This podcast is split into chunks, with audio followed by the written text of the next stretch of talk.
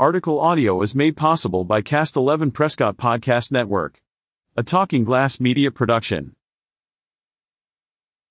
Representatives of the town of Prescott Valley, the city of Prescott, and Yavapai County gathered on Tuesday, November twenty-first at the Yavapai County Courthouse in Prescott for the long-awaited auction of nearly two thousand three hundred acres of land on Glassford Hill between the two communities. The open space is planned for a regional park through an intergovernmental agreement with the two municipalities in the county.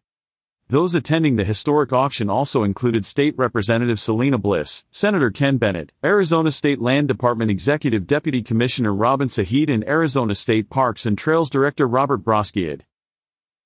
At a reception following the auction, several dignitaries honored the work of former State Land Department Commissioner Lisa Atkins and City of Prescott Recreation Director Joe Baines for their dedicated support of the auction and the regional park concept.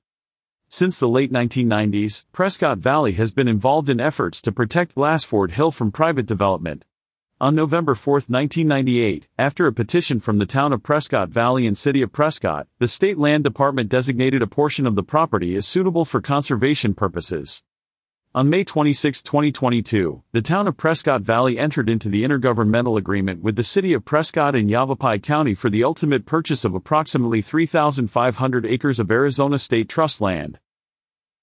The parties have been working since that time to bring the first phase forward for purchase. The Arizona State Land Department and Arizona State Parks and Trails Department have been helpful in pushing this project forward, a process which can sometimes take multiple years. The process took just eighteen months from the time the municipalities and the county signed the I G A until the auction date. Tuesday's first phase auction includes the acquisition of approximately one thousand three hundred seventeen acres for Prescott Valley and nine hundred sixty-seven acres for Prescott. Purchase of this property will include the benefits of preservation of open space and opportunities for outdoor recreational amenities for the entire region and state. Proceeds from the auction will also benefit Arizona schools. With Prescott's prior purchases of open space land, the successful auction secures four thousand one hundred acres of land east of Highway eighty-nine, including Watson Lake, a portion of Granite Dells, and Glassford Hill. Funding for Prescott Valley's portion of the land comes from the Prescott Valley General Fund and is budgeted in the current F Y twenty twenty-three twenty-four budget. Offsetting the town's costs is a commitment from Yavapai County to fund thirty-five percent of the purchase per the I G A.